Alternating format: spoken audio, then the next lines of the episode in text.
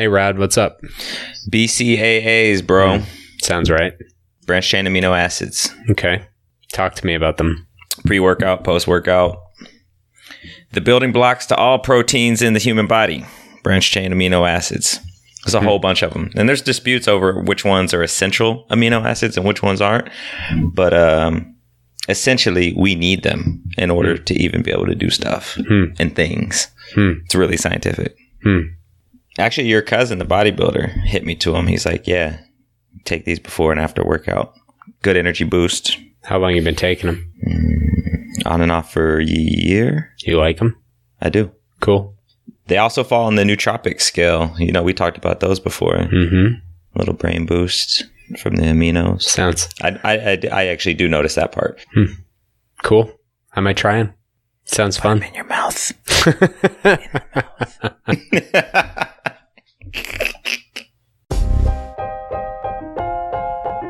Welcome back to More in Common, a podcast where we seek to inspire thoughtful and honest conversation that leads to action and positive change.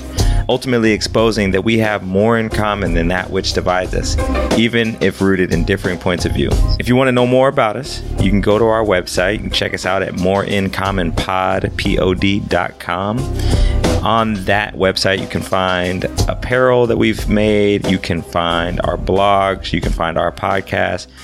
Uh, you can pretty much find everything that there is uh, to know about us. Anything else you'd add to that, Keith? Yeah, and I'd say just just as we like to ask, um, one way to to support us definitively is to share. Share with one person, ask them to share with another. If you're if you like what we're doing and you want to continue to help us spread the message that we're trying to trying to deliver. So So we've got a guest today, but before we get to that, as always, we're gonna talk about the last episode, which was Kwame, aka Coach. And Keith, I want to ask you what you took away from that conversation with Kwame. his sincerity Mm. like his his ability to be vulnerable like that especially amongst men right and Yeah. we talk a little bit about we talked a little bit about that in the episode and he did it in a, in a very sincere and honest way so that other people whomever it may be if it's one person if it's a hundred thousand people can learn from his story and hopefully take one nugget and, and, and allow that to positively impact their lives. And I think that's the other piece too is he's not looking to deliver any specific message. He's not looking to, to land on an agenda hmm. or, a, you know, he just, he hopes that his experiences, his, the positive and negative better impact other people in any way that's possible. So he's very open in sharing his story. And I thought, I, I think that's a very powerful thing. How about you? all of that and mental health the, the importance we, we keep we keep coming back to this and and the importance of mental health. And there's a there was an aspect for him of self evaluation but then he actually talked to somebody to get some help because obviously he had some pretty extreme um, uh, actions he was taking. So he went and got some help and wanted that so that stuck out. And then the the multi faith family you know the was it pentecostal? There was uh Buddhist, buddhist i mean Baptist. was there catholic as well maybe? I mean it was Yeah, just like all of it. all of that but it, he was very clear to say like but we all love each other and we all get along. And as i think about this country right now even the world like there's so much divide republican democrat uh, white black stand for the anthem don't stand for the anthem. Like there's just so much hate. And I listen to that and I'm just like, man, like they all have different professed faiths that they stand by fully, yet they can come together and love each other. Like that's, you know, I, I think that's Yeah. a, a thing that shouldn't be glossed over. So that's what I took Yeah. from it. Um, Awesome. yeah. So let's, uh, let's get into today. We've got, uh, we've got a guest. Keith, you want to, you want to do the yeah. intro for So her? today, today we have Rakhi Voria. Uh, Rakhi is the chief of staff to a Microsoft uh, corporate vice president of inside sales. She's the co-chair of Women at Microsoft and part of the Forbes Business Development Council. She's pa- passionate about advancing millennials and women in the business. And I will tell you, she is the representation of what you should look at millennials as. Mm. She's tremendous um, example of the positive of millennials as so much negative press gets made about them. So, what did we talk about, Rod? We get into her parents having an arranged marriage, but we talk about that. Her dad leaving when she was young. Um, women in the workplace, and specifically like her mom and how her mom uh, has has kind of molded and shaped where she is now. Uh, we get into the uh, um, the Tiger Mom, the the book that uh, was written on Tiger Amy Chua's book, um, traditional Indian culture and how that meshes with American Indian culture. Defining success. We talk about millennials a little bit. Uh, what else? Is there anything else no, I, I, think that sums it up pretty pretty well. And I say enjoy the show, but do take technical note. We've had some technical difficulties of late. we have a little bit of technical difficulty. Just know it's not bad editing; it just is. So is this the vacuum in the background? No, it's just some bad noise on my side. So oh. um, enjoy the show, and uh, as always, more in common: expose, evaluate, evolve. evolve. You know, like as a millennial and a female, there have been times where people have told me, you know, act like a man because you work in the technology field, which is very male dominated, or hide your age so that you can gain more credibility at work.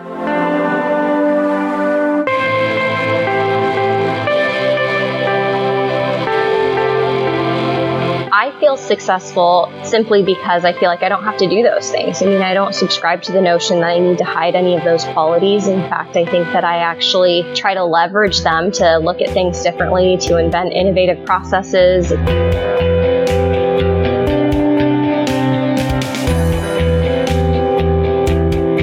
Welcome to the show, Rakhi. We're excited to have you. Thanks for having me. It's an honor to be here. I mean, I've listened to some of your episodes. I think the work that you guys are doing to draw light to some of these important topics is a really great way to start the dialogue on conversations that really matter. And sometimes we're too afraid to talk about them. Well, you rock for being here. Well, and you said something earlier when we were talking, like that whole thing, like just starting. That was your tip towards.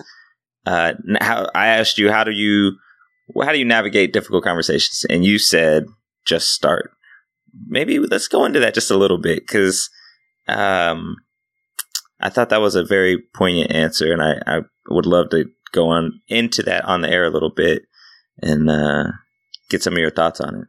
Sure, absolutely. I mean, I think too often we're just sort of afraid to have the conversation because nowadays, I mean, there's so much scrutiny around the way you're teeing up a conversation. How are you saying it? Are you using the right language? Are you being offensive? And I actually think it's sort of scaring people a little bit. And um, when in fact it should actually be doing the opposite. And so I guess my advice is it's important to be brave and to just sort of have the conversations and to surround yourself with people who I guess are willing to call you out when you might not be teeing it up in the appropriate way. But if you don't start, I mean, it's not really going to go anywhere. So I guess that's my biggest piece of advice there. It's great that you guys are sort of leading the charge in how to do that. I love it. So let's let's dive a little deeper. What what got you to that point? Where where's Rakhi from? What's the background? uh, t- tell tell folks a little bit about yourself. Uh, my family is Indian, but my two older sisters and I were born and raised in the U.S. And I grew up in Colorado. Spent the majority of my life there, including college. Um, I grew up with my mom and my two older sisters, who are seven and ten years older than me. So I'm definitely the baby in the family. Uh, my dad wasn't really in the picture, hasn't been since I was probably around four years old. And um, I think this experience absolutely shaped who I am today. I think when a lot of people hear that detail about me, they sort of think, oh, I get it, because um, I'm so passionate about women's empowerment and equipping women with the tools necessary to succeed. And it's just sort of been a huge part of my life in different ways. Um, but I guess in terms of my childhood, I mean, I had an interesting experience, I think, for a variety of reasons. Um, number one, as I mentioned, my dad sort of left our family when I was around four. It was pretty abrupt. I mean, to this day, I don't really know why. I don't know if it had anything to do with sort of like a formal mental health challenge that he may have been grappling with. I mean, to to give a little bit of context on just sort of my parents' marriage, actually, um, they had an arranged marriage in India, which is very mm-hmm. typical.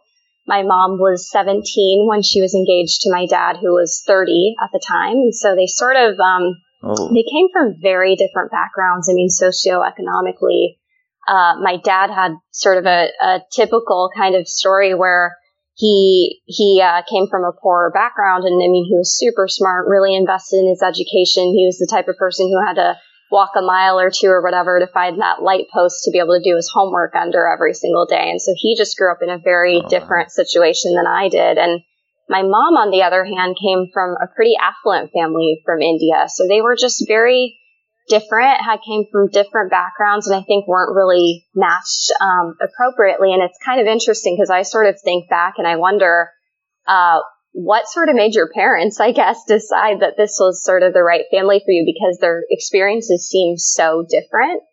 Um, and I think, I mean, my interpretation, it sort of has to do with some of the cultural reasons there. I mean, in India, one of the things that's really important is just sort of future opportunity and future success. And I think with my dad, I mean, he was extremely hardworking, very smart. Um, he got a full scholarship to go to Russia for school, and then he ended up getting a job in the United States. And I mean, that's just sort of like the immigrant American dream to be able to have a life in America. And so I think that was one of the reasons probably why um, my mom's family thought he would be a great match for her. And lo and behold, they didn't have necessarily the best marriage, and, and that's sort of how it ended. But I mean, regardless, I'm not necessarily here to bash him or anything. I mean, he's my dad. He gave me my life. And while I don't support some of the decisions that he made, I know that in my heart of hearts, I have to believe that he was and is a good person. And maybe there were some other factors in his life that I probably don't know about and maybe never will. And that's okay.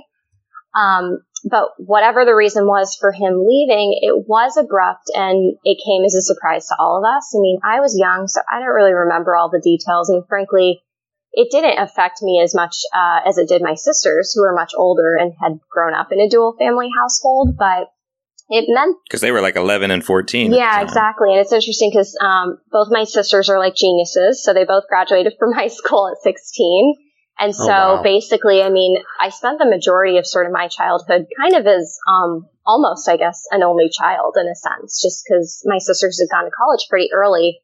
Um, and so when my dad left, I mean, it meant that my mom just sort of had to get jobs and she had to figure it out. And you have to understand that, I mean, she was a woman who had never really paid a bill on her own. She stayed home, she raised the kids, she performed some of the traditional Indian wife duties. Um, she had never had the opportunity to go to college. And when this sort of happened to her, she had to just sort of figure it out and find a way to make it work. And I remember at one given time, she was working three jobs. And I mean, she hustled for sure to make sure that me and my sisters had the opportunities that we had.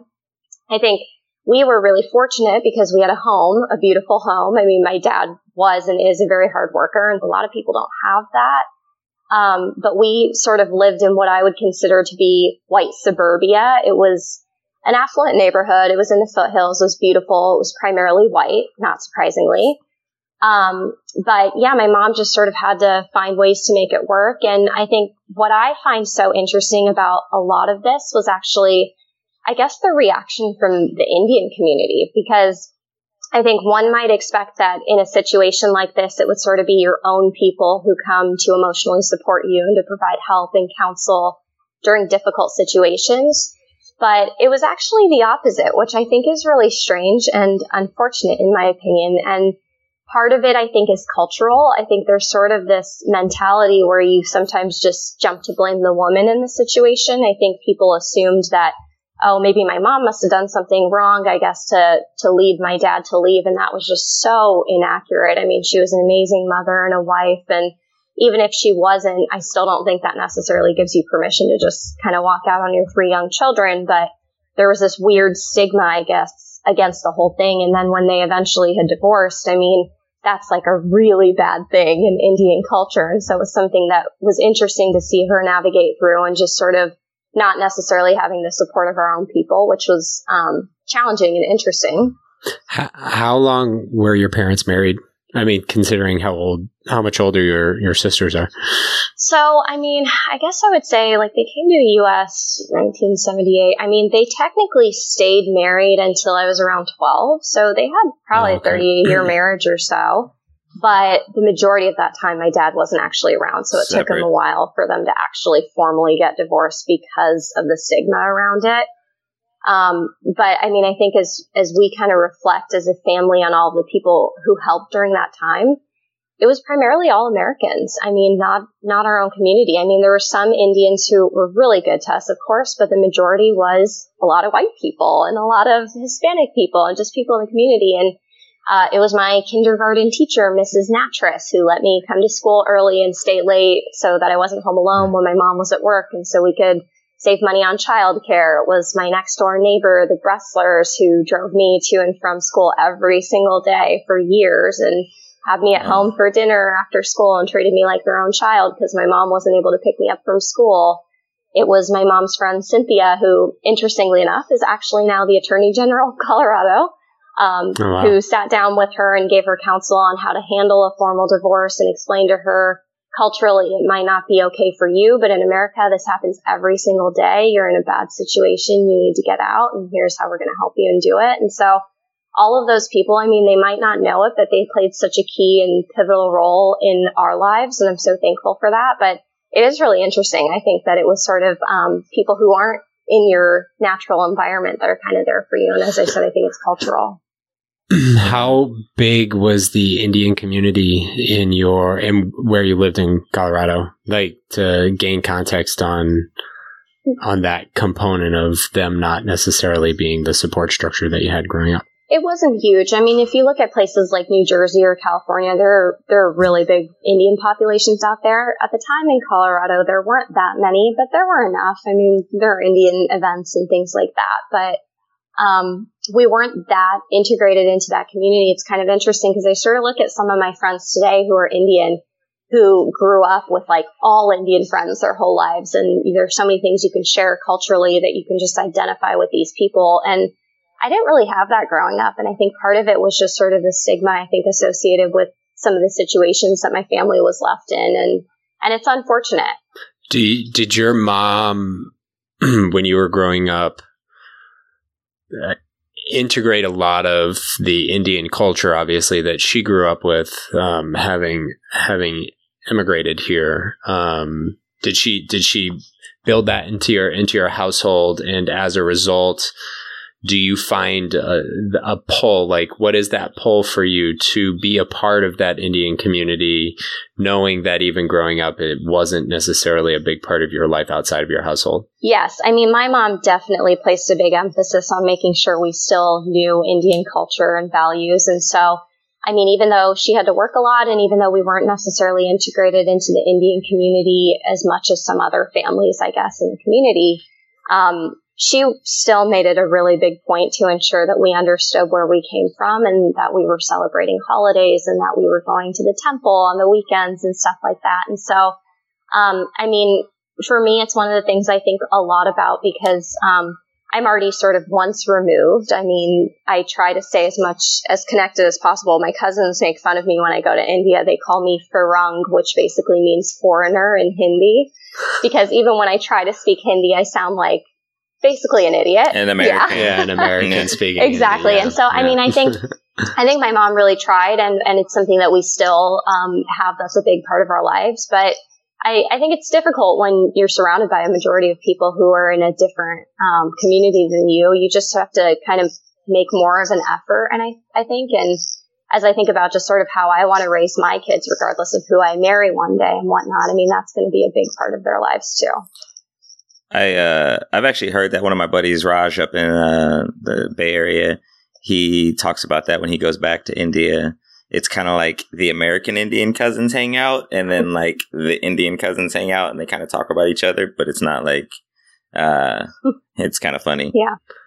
Do either you or your sisters have any contact with your dad at this point, or have you forever since he left? I haven't. Uh, and I, I think a little bit. I mean, my, my middle sister sort of talks to him from time to time, but no, I mean, he hasn't made much of an effort, honestly. So I, once again, I have to say there must be something else sort of going on with him, I suppose. But, um, no, we don't really have much contact with him. I haven't seen him in, uh, I'm trying to think. So I don't, don't get this wrong. Probably, uh, I don't know, like 15 years or so.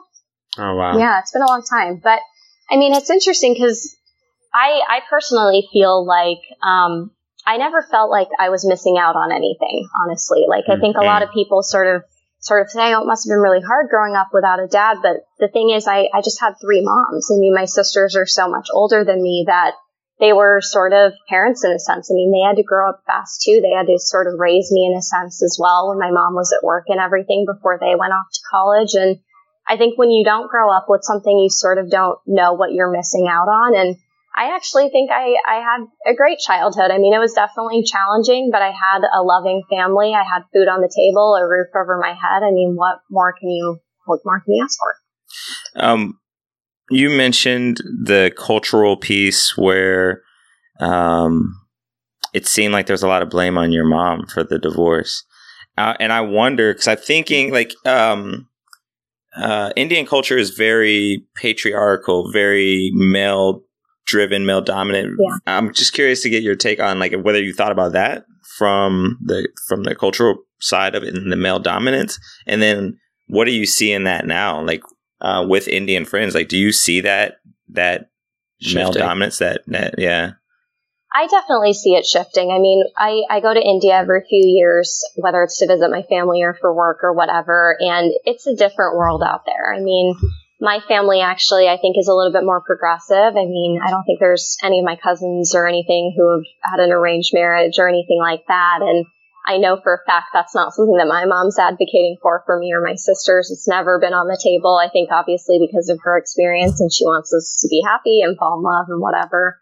Um, so, I mean, I, it's hard to say, I guess, for me because I've been born and raised in the U.S., but when I do go back, I definitely still see a lot of that authoritarian, patriarchal society where you're just sort of expected to be a certain way, I guess. And in the U.S., you definitely still see some of that. But I, um, I mean, I have so many friends who are powerful young Indian women who are doing amazing things, and that's just sort of changed, I think, for our generation, which uh, we're we're very fortunate, I think, to be born in the time that we had and living where we are. It brings up an interesting kind of pivot point um, in a way because your mom.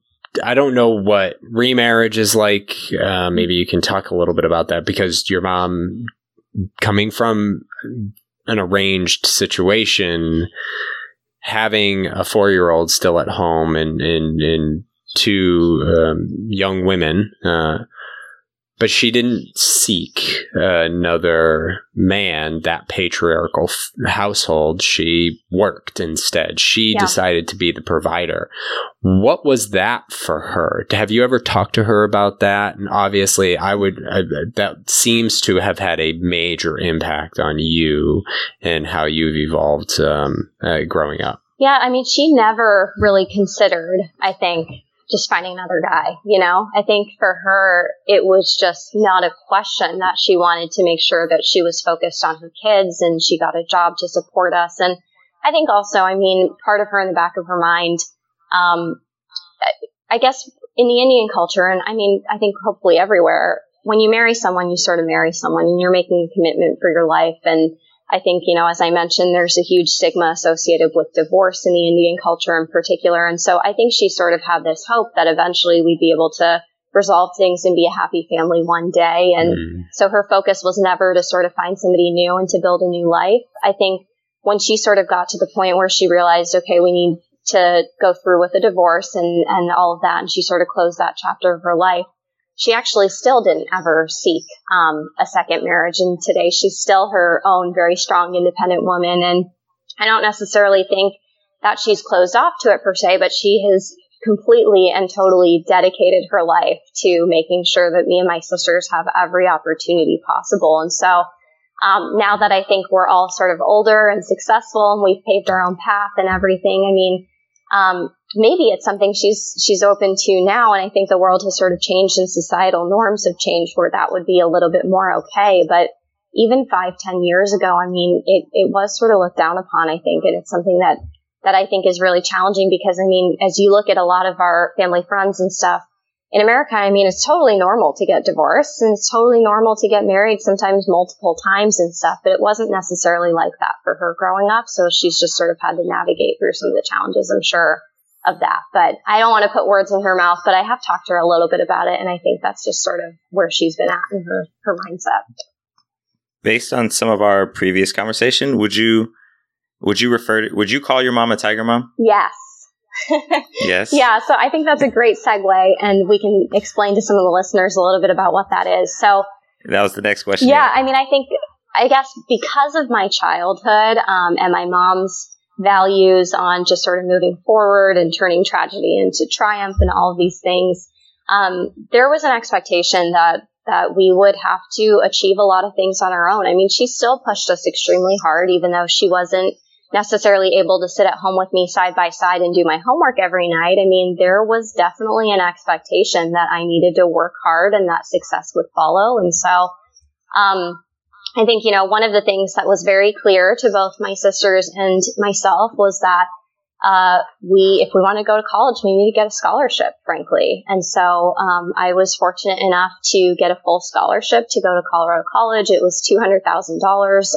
It made it possible for me to be able to go to a great liberal arts private school. And I think part of that was just sort of like there was this innate expectation that she had of us, and I think it's a very um, Eastern approach. I think. I mean basically, I guess to share with listeners a little bit about the whole concept of the Asian tiger mom, it was kind of a phrase that was coined by uh, Amy Chua, and she wrote a book called Battle Hymn of the Tiger Mother.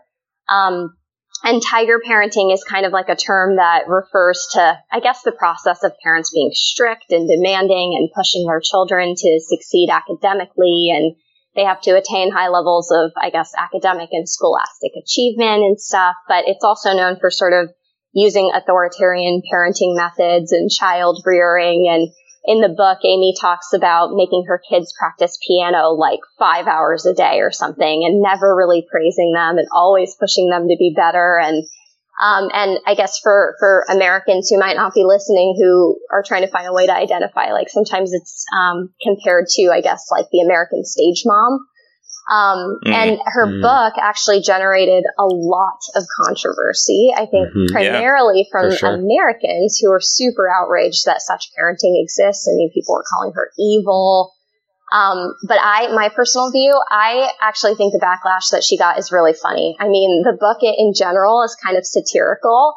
And like yeah. she talks about how when her kids weren't listening, she like, um, she burned their stuffed animals or something like that. And it's kind of hyperbole, but for me and a lot of my Asian friends who read it, we were like, oh yeah, that's totally my mom. I had to wake up every hmm. at 5 a.m. and practice for the spelling bee or whatever. You know, I mean, everybody sort of um, can identify with those experiences. And so my mom was very much like that. I mean, definitely not to the extent in the book. I mean, but, but there were a lot of things that were very similar. I mean, she pushed us really hard. She made us know that education was absolutely the key to success. There was no question about that. We had to work really hard.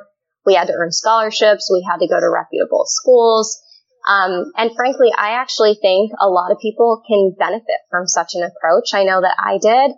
I think I look around and I sort of see there's a lot of really nice, gifted kids out there, but um, they can sometimes be self-indulgent and they can make excuse for themselves and they're not always focused on the right things. And I think it's really important, I guess, to have a parent who sort of instills certain values in you so that you're always working towards something um, greater. Seems like it probably probably builds a little resilience um, in there. You know, and you were thinking about uh, comparing it for American listeners, I, I kind of thought of sports. I'm thinking of the cultural value. So, like, it seems like the Eastern is more on education and like quality of character. And here in America, it's like, eh, yeah, that's too strict. But when it comes to football, like, my son's going to be pro, which he's not, but it, like, we're up at, you know, 4 a.m., working out, eating, practice. Like, we're traveling every weekend. Like, it's interesting where the, uh, as you said that, where my head went. And, uh, assigning values to where the hard work goes. But I think yeah. I think the the approach um, is interesting. Which and you say there are some people that could benefit from it because I would agree. But I think there are two pieces to it. One, there's the individual nature of the child, right? There's especially in our culture, in American culture, where we are more individualistic that that unique personality has a different approach to how it will respond to parenting. If my mom was a tiger mom, I probably would have run away from home. I just I wouldn't have responded to that. And at the same time there's a cultural element when you talk about the the eastern collectivist mentality there is a sentiment of I have to contribute not just for my personal success, mm. but for the success of those around me. And it, and it creates ecosystem that enables that tiger parenting approach a little bit more than I think in in Western cultures. So, um, but I, I, absolutely agree. I think there's a place for it, and I, I mean there there's certainly extremes to it. It's, it's, it's a good perspective you have on it as it relates to you because I'm, I'm sure there are people who you talk to who are like, yeah, drove me nuts and I hated it. Right. I think it's interesting because um, what was interesting to me was to see the response of her daughters because a lot of people said, Oh my God, I can't believe you would do this to your daughters. And her daughters actually sort of publicly came out and they put out statements saying that they're so thankful that their mom um, treated them the way that they did. And they are actually both extremely successful and whatnot. And so I think you're absolutely right, Keith. I mean, everything in moderation, but every family, every cultural background, et cetera, needs to sort of figure out what works for them. I'm not a mom myself yet, but I hope to be one day. And as I think about that, I mean, there are definitely some tiger mom traits that I think that I'm going to instill in my kids too. And um, I think we all just need to figure out what works for our individual families. So, so a couple of things, and kind of want to steer this into where you are today. And obviously, your background has has led you to to your your drive and what you're trying to do and how you're ultimately trying to continue to grow as a professional and as a person. But you've referenced success a few times. Um, the things to be successful. What do you define success for yourself? What does success mean? For Rakhi, that is. For me, I think success is accomplishing my goals. I guess I know that sounds very vague and high level, but um, I mean, success is obviously very different to every person, but I think for me, it's just sort of um, the freedom to be who I am and to be rewarded for that. Like, I think one of the things I think a lot about is just sort of um, how do I emphasize my unique qualities and contribute in the workplace and society or whatever? Because, um, you know, like as a millennial and a female, there have been times where people have told me, you know, act like a man because you work in the technology field, which is very male dominated, or hide your age so that you can gain more credibility at work or whatever. But um, I feel successful simply because I feel like I don't have to do those things. I mean, I don't subscribe to the notion that I need to hide any of those qualities. In fact, I think that I actually um, try to leverage them to look at things differently, to invent innovative processes, etc. And so, I guess that to me is success. I mean, a lot of people I think are very focused on chasing title and promotions and stuff like that, and look, I'm a millennial. Those things are important to me too. And that is, is what sort of helps me to find success a little bit as well. Um, but I feel like I'm still kind of at the beginning of my journey I, and hopefully it's all uphill from here. But I've been fortunate enough to have some really great experiences where I, I guess I would categorize myself as successful or having achieved success in the way that, that I look at success, but I think there's still a long way to go, and I don't necessarily know what that's going to look like in the long term. But um, it's it's a hard question to answer. I think. You said part of it is achieve the high level is achieving my goals. And sounds like one of those goals is to be genuine to who you are and travel that journey as Rakhi and nobody else. Right. But what what are the goals? Like like collectively, what what, what do you see as your goals um, over that long journey? Well, I think I have a variety of different personal and professional goals. On the personal side, I mean, I want to have a family one day. I want to be a mom. I want to have kids. But at the same time, on the professional side, I'm extremely ambitious, as you both know. And in terms of um, where I see myself in the long run, I mean, I'd love to be running a Fortune 500 company one day. And so everything that I do, I guess, um, I think is sort of a stepping stone toward that. And, and hopefully that'll be my path. But at the end of the day, you just sort of never know what's going to happen. And there might be a situation where when I have kids, I completely pivot and want to do something different, like start my own foundation or company or something like that. So, mm. like I said at the beginning, I want to make sure that I'm not over engineering my life. I tend to do that from time to time, but I'm trying to just sort of be a little bit more open and take things as they come. But Um, I think it's really important though to sort of map out your short term and your long term goals so that anytime something comes your way, you can sort of stop yourself and ask yourself, does this align to those types of things? I mean, is it helping me um, create the type of person that I want to be so that I can achieve those goals in the short and the long term? With uh, respect to success, either on the surface or from other people looking in, you happen to have gone to a very prestigious university. And why don't we go into that? Yeah, absolutely. So I was very fortunate enough to go to Oxford for graduate school. Uh, once again, I got a scholarship in order to make that possible. But it's interesting because I think people assume a lot about your background when you say you've gone to Oxford, and I definitely experienced that even when I was there. Um, and and there's definitely reasons why, of course. I mean, I think the Guardian last year actually reported Oxford has like the lowest proportion of working class students in the UK. Not surprisingly, it was listed on um, on the list of quote top ten universities where super rich kids go.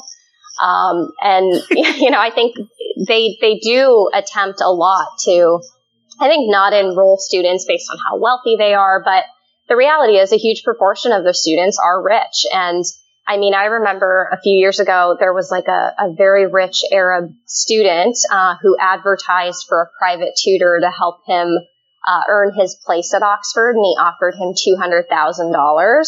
And I was like, wait, what? Can I just be your tutor? Like, I should just drop out of school and do this.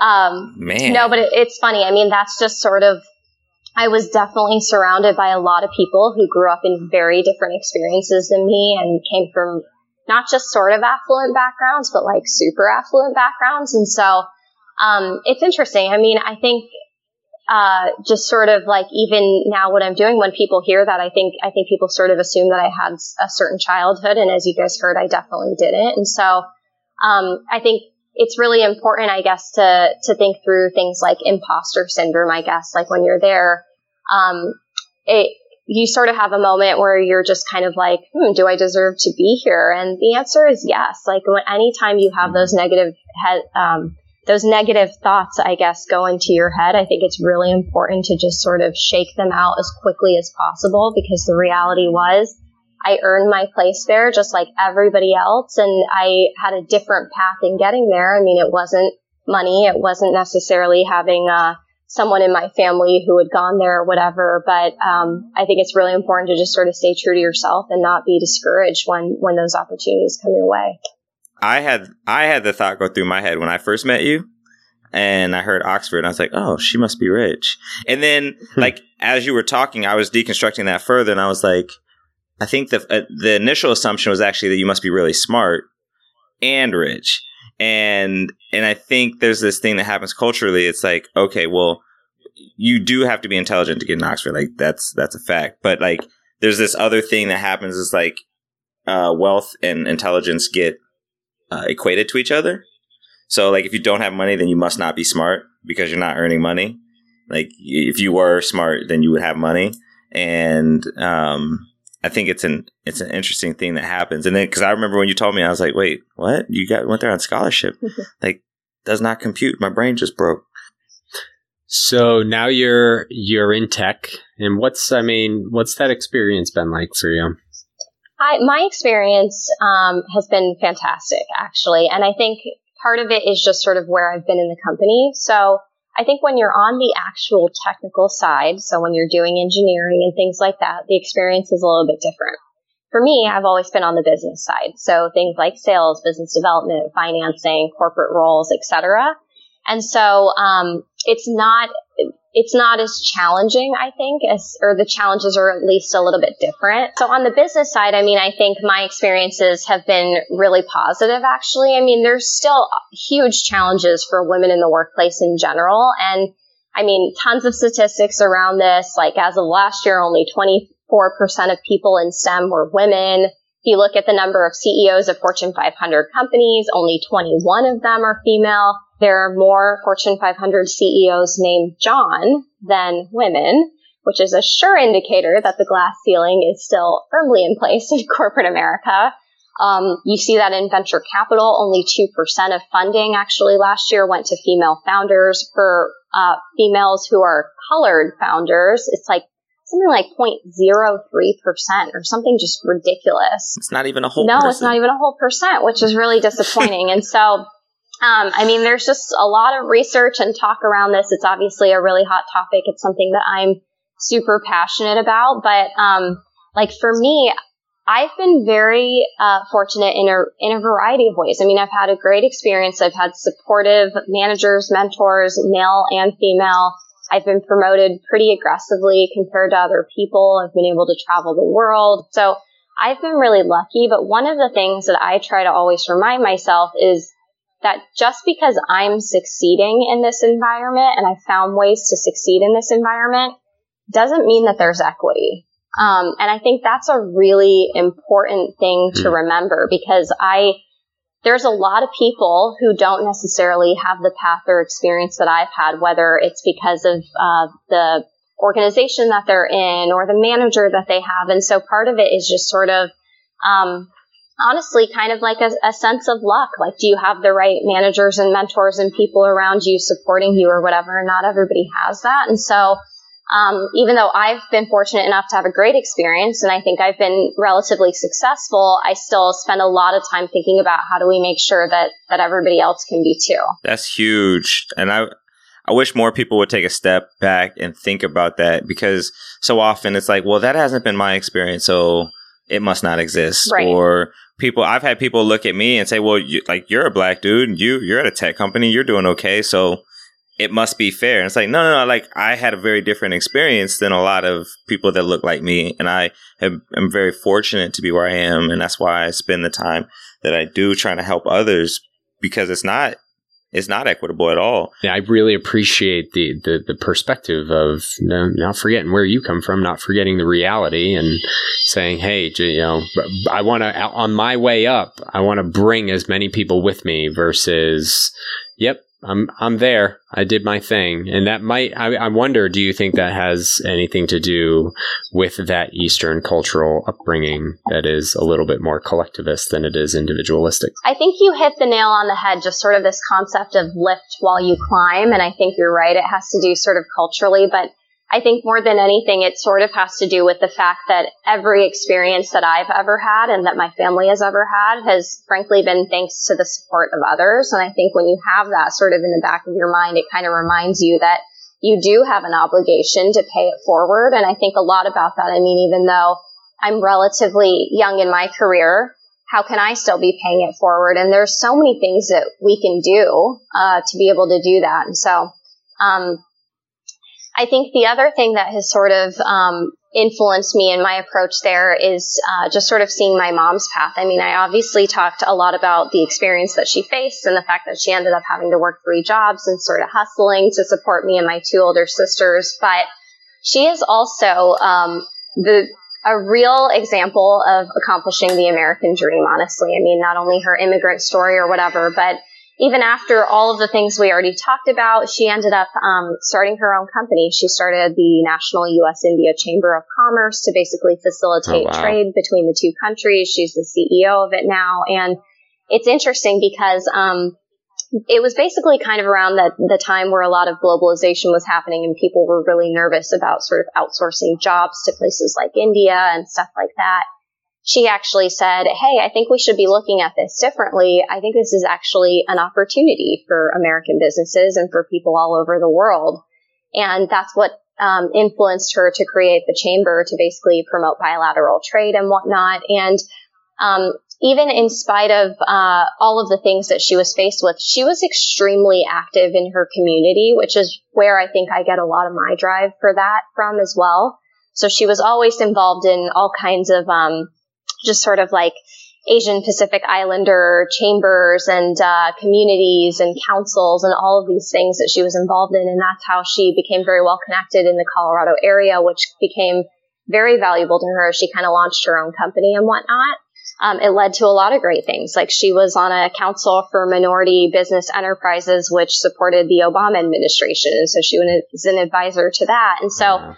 Um, even though you know her situation started very differently, just looking at her success today and where she is now without having a college education, without having the experiences that I had, Oh, wow. it gives me a lot of hope for the impact that I can make and the impact that my niece and my future kids can make and things like that. And I think that sort of leads me to um, to where I get a lot of my passions around just sort of being relentless, being resilient, uh, being a true contributor in society, lifting while you climb, bringing others along the way, paying it forward, etc.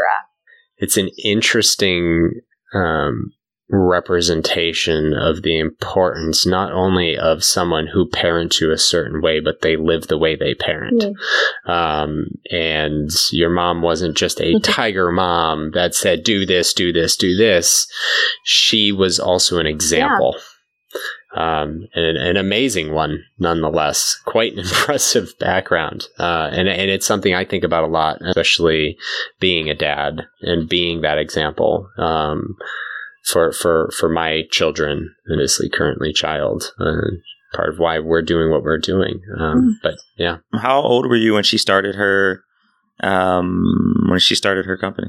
It's been at least ten years, and so I think so. Interestingly enough, I mean, anytime she went and did all of those um, social and community activist things that she was doing, she brought me with her actually, and at the time it was really annoying. I remember sitting in her, you know, Asian Pacific Islander council meetings or her governor's council meetings or whatever, and I would be like the little kid who was by herself in the corner with her coloring book and like my McDonald's Happy Meal or whatever it was. And um, in hindsight, that was some of the best experiential training I could have ever had in my life. Just sort of seeing how she navigated through uh, conversations with men and how she navigated through negotiations and just her passion for all of those things, I think really shaped who I am. And um, I, I love that. I mean, as I think about when I have kids one day too, um, I want to make sure that I'm sort of giving them exposure to the type of woman that I am and the potential that they can have and stuff because I think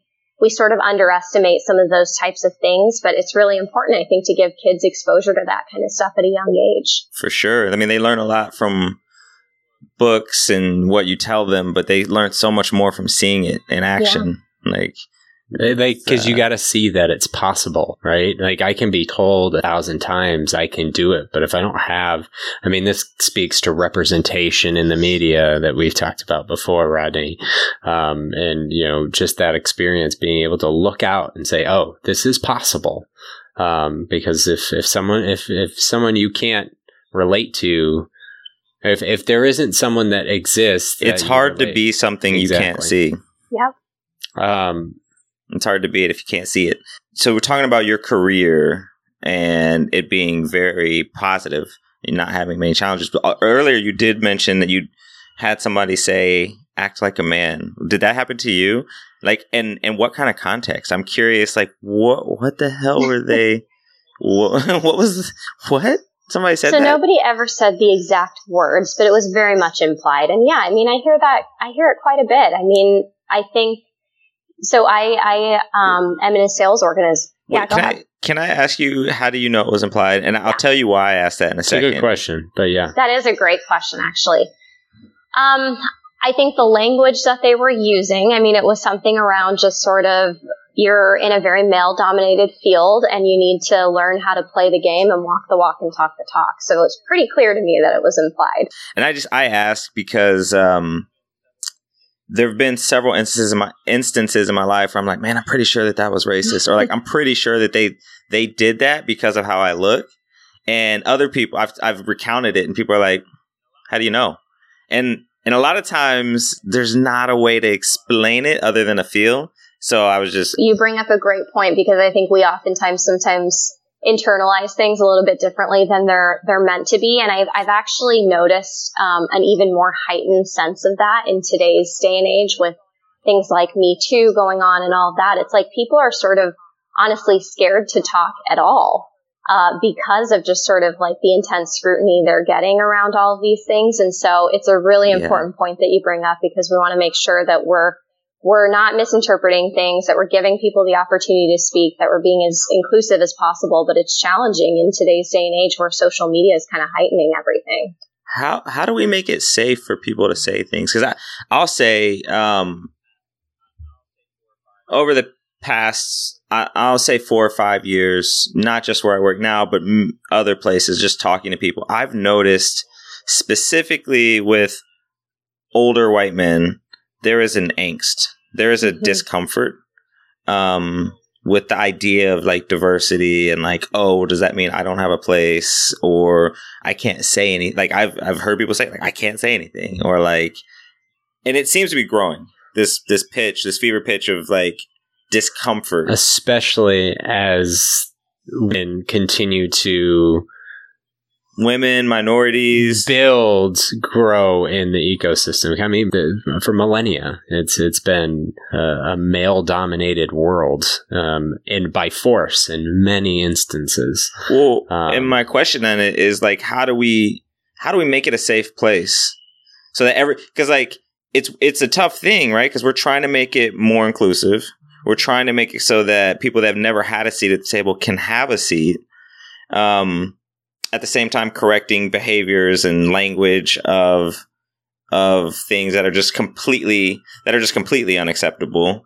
But but at the same time like the people there's people that are there that are trying to figure it out like in real time. Like maybe they maybe it's not so much that they used to use inappropriate language for women at work. They just don't know what is. Like they're just uncomfortable because they've literally never worked with women. So they're just like, I don't yeah. know. Like, I don't know if I'm acceptable or not. So how do, like, how do we think about that? How do we?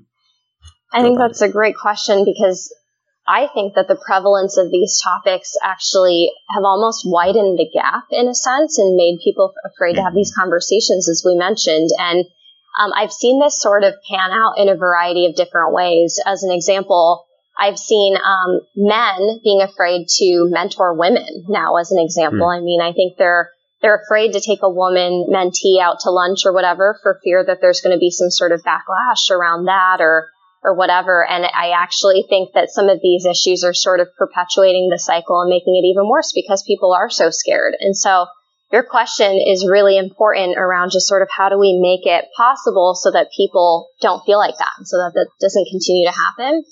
I think it's a really tough one. I mean, First of all, I think people need to just get a little bit smarter about exercising the right judgment. I mean, one of the things that uh, men have asked me a little bit because I lead the women's group at my company, they say, well, um, like how how do I mentor a female or whatever? And I say, you just have to use your judgment. Like maybe take them out to lunch instead of dinner or whatever. I mean, like for me, I'm a chief of staff to one of our corporate vice presidents. She's a female. Uh, it's not uncommon that I spend time in her hotel room at midnight prepping for something the next day. But if she was a man, I would never even consider going into the hotel room at any time of the day. And so I think those are really basic concepts, but people need to just sort of be a little bit more thoughtful in their approach and, and think a little bit more before they're making some of these decisions. But I mean, it goes back to what we were talking about. The whole, whole thing around this is just you have to start and when somebody says something that's not appropriate or they didn't tee it up in the right way, I think it's up to us to just sort of call them out and do it in a professional way that doesn't put them on the spot and makes them scared to ever say anything again.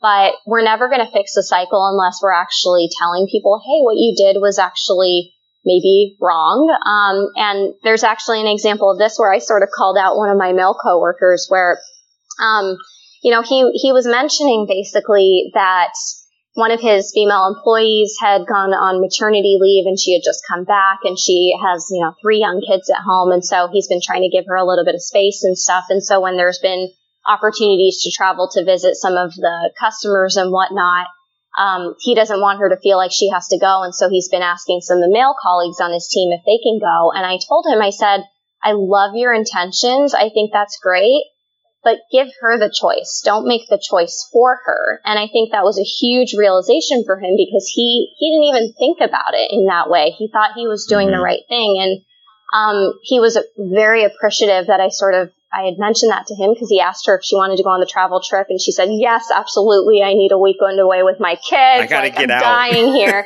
and so I think, I yeah, so those are the situations where you just have to be really respectful and nice. I think when you're sort of giving people this feedback so that they understand it because yeah. I think I like to always assume positive intent. I don't think people are doing these types of things because they mean it. I think that they just need a little bit of help and people to call them out. And I'll say it feels really weird to be in the position where it's like I got to educate you on like okay, it's not appropriate to touch my hair or ask me if you can touch my hair. Um, but I have, but then I have to do it in a loving way, and and I think that's the right answer. It's also weird that's like the person that's trying to be treated equally has to be the bigger person and make it possible for other people to have the opportunity to learn, or else it does what I think a lot of companies and a lot of like uh, there's a lot of good intent around driving diversity, but I think to your to some of what you were saying, I think it's having a, a, a rubber band effect to the opposite. I think it's it's widening the gap. It's making it harder to actually have real diversity um, in a lot of instances. And I say that being I think it's um, it's one of these eh, you talk about it's it's got to be a culture and this is part of i mean something i recently wrote about in, in our blogs um, regarding the culture i want to be a part of is is that opportunity to challenge each other's thoughts in a way that is respectful it's not demeaning it's not um, it, it's not putting someone down for saying something, but giving us an opportunity to say, Hey, wait a second. You know, what, what do you mean by that? Or where are we going with this? Because, you know, here's the reality of what you're saying. And I don't think it, and I think it has to be a broader cultural thing in the sense that it shouldn't just be Rakhi and the person you're talking to if maybe there are multiple people around. But it's it's got to be a, a collect those who are capable of delicately challenging, don't leave it up just to the person who's potentially offended. Own up to it as well. And, you know, we gotta, we gotta be aware enough, but also collectively, you know, look out for each other so that it, it is, you know, something that we evolve into over time. The other one was hide your age. What was the context on that? Yeah, I'm trying to think. So I remember um, when I first started at the company, one of my one of my roles was a sales role, and we spent a lot of time on the phone with customers. And I remember someone made a comment to me. It's great that you're meeting with them in, on the phone because um, you might not mm. get as much traction with them in person because they'll see that you're young. And so that that wasn't as much of a specific thing where they said hide your age to gain credibility, but it's something that I had heard multiple times, I think, especially in the first few years that I was at the company. And it's something I internalized a lot. And I was like, you know, maybe they're right. I mean, all these people around me who are in the exact same position and role and whatever, um, they're a lot older than me. So, and am I supposed to be here, etc. I mean, it goes back to that whole imposter syndrome thing or whatever. And so, I mean, I I frankly now it's hmm. funny because I use my age so much. In fact, I actually think it's why I'm in the job that I'm currently in. I mean, my manager is somebody who's been in the tech industry for 35 years. She's worked at pretty much every major tech firm in the industry. And I think part of why she hired me is because I offer a fresh perspective and I sort of challenge some of the traditional ways of thinking and whatnot. And so I just think it's really important. Um, once you sort of get over that is to to really start to emphasize your unique qualities and make sure that you don't feel like you have to repress them or hide them because that's what makes you who you are and it's what makes you a really contributing member of society. Yeah, no, I was just gonna say I've I've I've noticed the age thing. I felt the age thing and yeah, that's that's uh so I was just wondering what you meant there. Yeah. So actually cuz like in our careers like cuz we're the same age, so we're like days apart, Keith and I. Yeah. And and until we met you, we thought we were doing pretty good in our careers cuz like we've always been the youngest on our teams. And so that definitely it plays out a lot of different ways uh, for us. And me, I've I've for the better part of my career have looked like I was just in college. And um, so I started wearing glasses because I was in a customer facing. Um, gave me a year or two. Uh, so just just so I can sit down in the room and don't have to manage it. Right. Right. Like I, I just don't even want to deal with yeah. it. So at least give myself some visual representation to manage their unconscious biases a little bit more. Yeah, um, I, I, I, I admire your ownership of it. I think it's a, a phenomenal thing because it's not easy to do. Thanks. And I, I actually don't think there's anything wrong with that, with wearing glasses to look a little bit older. I mean, I dress much more professionally than most of my coworkers. And one of the reasons is because uh, of that. And I think uh, it, it definitely makes a difference. There are things that you can do to sort of make it work. And I don't think that's anything to be ashamed of. Hmm. I I have to, you know, as we come up on time, there's this question that I have just been holding and it transitions out of everything that we've been doing. Because when you talk i talk to my wife. My wife is uh, a lot about this. She's in technology. She's more on the product engine she's not an engineer but she's more in the product group um, than she is in sales at least as of today and has always had to navigate this ecosystem of a male dominated um, tech world that oh you know she may have imposter syndrome in or feels like she has to up her game to make sure that she stays ahead of those stereotypes. And one of the things that you said earlier is that you one of your goals is just to be Rakhi, um, no matter what.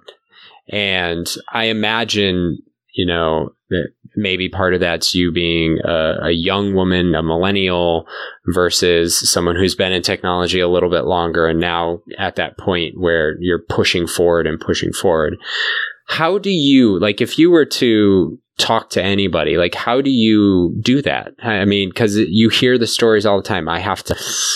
I have to do this or this or this to make sure that the men don't treat me this way, this way, or this way. And you don't seem to to over engineer it, as you say, and, and try to be be the most sincere Rakhi you can, regardless. Well, I think part of it is because it's just too hard to be two people at once. um, but I don't know. I mean, I've I've always lived by the motto "Be yourself and believe in yourself." I don't know who initially said it when, but I think it's just a great motto that I try to live by. And um, I don't know. I've just sort of never had a problem with that. And I think it, it's fortunately because of sort of the life that I had, the, the, the experience that I had, probably the fact that I had my mom and my two older sisters to look up to. I yeah. mean, I think yeah. your upbringing really shapes who you are and it's super important. And, um, for people who might not have been as lucky as me to have a loving and supportive family or whatever, um, I think it's just really important to find other outlets to make sure that you have people who are building you up, whether it's formal therapy. I mean, there's nothing wrong with that, or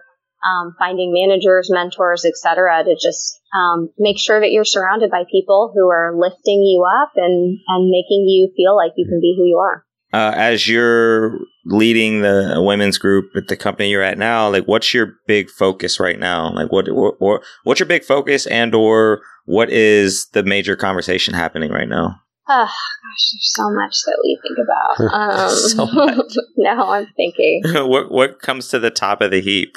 Like what's or or what's the like low hanging fruit? Like what's something that everybody can do to make it easier for um for women in the workplace and the tech workplace? Like just in general, like what's what are the things that people aren't thinking about that they should be? One of the things that I think a lot about is just sort of seeing change for women in the workplace. And, and one way we can do that is really focusing, I think, on getting more women in middle and upper management. Um, there's a lot of statistics around this. The percentage of women in upper management has been stagnant for pretty much a decade. It's like 24% or something like that. And I think part of that is because a lot of the career advice that's geared toward women, I think is sort of centered around things like personal branding and confidence and networking as opposed to tools that really actually increase business strategy and financial acumen. Um, so I listened to a TED talk that I swear by. I love it. It's by a woman named Susan Colantuono. She's the CEO of Leading Women. It's called The Career Advice That You'll Never Receive.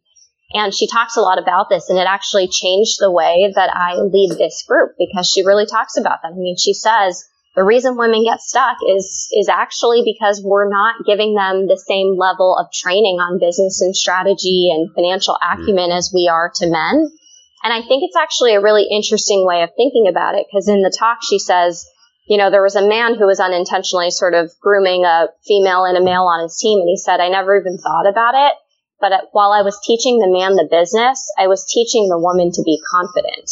And I think we see a lot of that, unfortunately. And I think it's sometimes unintentional. And so as I lead this women's group, I guess one of the things I think a lot about is how are we actually investing in more tangible skill development, whether it's a training around negotiation or self efficacy or resilience or whatever, some really strategic tools that can actually help them get to that next level.